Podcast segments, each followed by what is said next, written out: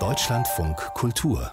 Lesart Hunde- und Katzenfreunde trennen ja bekanntlich Welten und es gibt sogar Studien dazu. Einer zufolge gibt es unter den Katzenfans mehr Individualisten.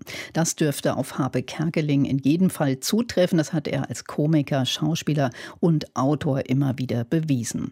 Sein Bericht über seine Wanderung auf dem Jakobsweg, ich bin dann mal weg, war ein Riesenerfolg und ich denke, sein neuestes Buch könnte ähnlich gut laufen. Mir zumindest fallen gleich ein paar Leute ein, für die das genau das Richtige ist. Pfoten vom Tisch heißt es Meine Katzen, andere Katzen und ich. Und Tobias Wenzel hat's gelesen und habe Kerkeling getroffen. Ja, bist du lieb? Bist du lieb? Kommst du zum Papa? Harpe Kerkeling sitzt in einer Kölner Hotelsuite und spricht mit einer smarten Plüschkatze, die ich ihm mitgebracht habe. Die reagiert auf Geräusche, kann laufen und sogar scharren. Die Plüschkatze ist nur ein kleiner Trost für Harpe Kerkeling, denn er vermisst seine echte Katze Kitty. Wegen der Pandemie ist er schon lange von ihr getrennt. Sie ist in Italien geblieben, wo der Komiker und Autor normalerweise mehrere Monate im Jahr verbringt. Nun hat Harpe Kerkeling mit Pfoten vom Tisch ein sehr persönliches Buch über Katzen geschrieben, aber auch ein sehr informatives. So erwähnt er, dass Katzen im alten Ägypten mit der Königin des Mondes assoziiert wurden, weil die Pupillen der Katze unterschiedlichen Mondphasen gleichen. Ja, Katzen sind eigentlich meine heimliche Religion. Solange ich denken kann, gibt es so eine tiefe Verbindung, die ich zu Katzen habe. Harpe Kerkelings Buch ist vieles zugleich. Ein ernst gemeinter, aber auch augenzwinkernder Ratgeber, ein liebe und humorvoller Blick auf seine und andere Katzen, das Revue passieren lassen des eigenen Lebens anhand von Katzenmomenten. Großartig, weil rührend und komisch, sind etwa die Geschichten aus seiner Kindheit in Recklinghausen. Eine handelt von einem prägend negativen Hundeerlebnis. Harpe und seine Mutter mussten einmal auf den riesigen Pudel einer Bekannten aufpassen. Und egal, was wir essen wollten, ob es Leberwurst war oder Bockwürstchen, der Hund war immer scharf darauf, hat nach allem geschnappt und egal wo ich hinging, ob ich ins Kinderzimmer ging oder sonst wohin, der Hund hinter mir her und er knurrte. Das mag sein, dass das bei mir so ein kleines Hundetrauma verursacht hat und als wir diesen Pudel dann nach 14 Tagen wieder abgeben konnten, haben meine Mutter und ich einen Freudentanz aufgeführt. Als nach dem Suizid seiner Mutter Harpes Großeltern seine Erziehung übernahmen und der achtjährige Junge ein Haustier bekommen sollte, wünschte er sich natürlich keinen Hund, sondern eine Katze und bekam den Kater Peterle.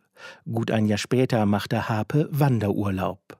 Nach seiner Rückkehr erzählten ihm seine Großeltern deprimiert, Peterle sei gestorben und schon begraben. Und das konnte ich mir so gar nicht vorstellen und bin dann rausgelaufen in den Garten und ich hatte so einen Pfiff, den, an dem meine Katze mich erkannte. War mal so dreimal kurz, dreimal lang. Und das habe ich so zwei, dreimal ausprobiert und nach knapp drei, vier Minuten stand meine Katze vor mir. Sie war nicht tot. Das war unheimlich. Der Großvater hatte die sehr ähnlich aussehende Nachbarskatze beerdigt. Im Buch verrät Kerkeling, dass er mit seinen späteren Katzen regelmäßig telefoniert hat, als er als erfolgreicher Komiker auf Tournee war. Wie gerne wäre man bei diesen Telefonaten dabei gewesen. Eine Ahnung von diesen Telefonaten bekommt man schon, wenn der Komiker Katzenlaute beschreibt. Murr, murr, so wie Moin im Ostfriesischen. Murr. Das ist die Begrüßung der Katze. Das heißt, alles ist okay und hallo und wie geht's dir?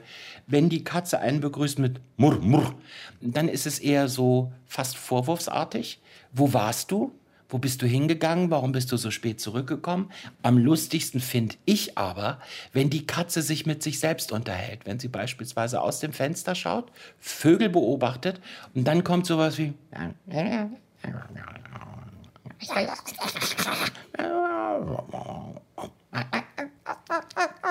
das kann ich mir stundenlang ansehen und versuche dann zu interpretieren, was meine Katze sich da selbst erzählt. Nach all den Katzengeschichten stellt sich die Frage, ob Kerkeling heute ein Buch über Hunde geschrieben hätte, wenn es da nicht das Kindheitstrauma der großen, sabbernden Hunde gäbe. Nein, ich bin nicht so der Hundetyp. Ich habe keine Lust, so einen Hund durch die Gegend zu kommandieren. Tu dies, tu das. Nö, so bin ich nicht. Mein Hund, ein Scheidungshund, lasse sich nicht herumkommandieren, sage ich. Er sei weder groß noch sabbernd, habe vielmehr den Charakter einer Katze. Ich wittere meine Chance und zeige Kerkeling ein Foto meines Hundes. Oh, ist der lieb. Also ein ganz lieber Kerl.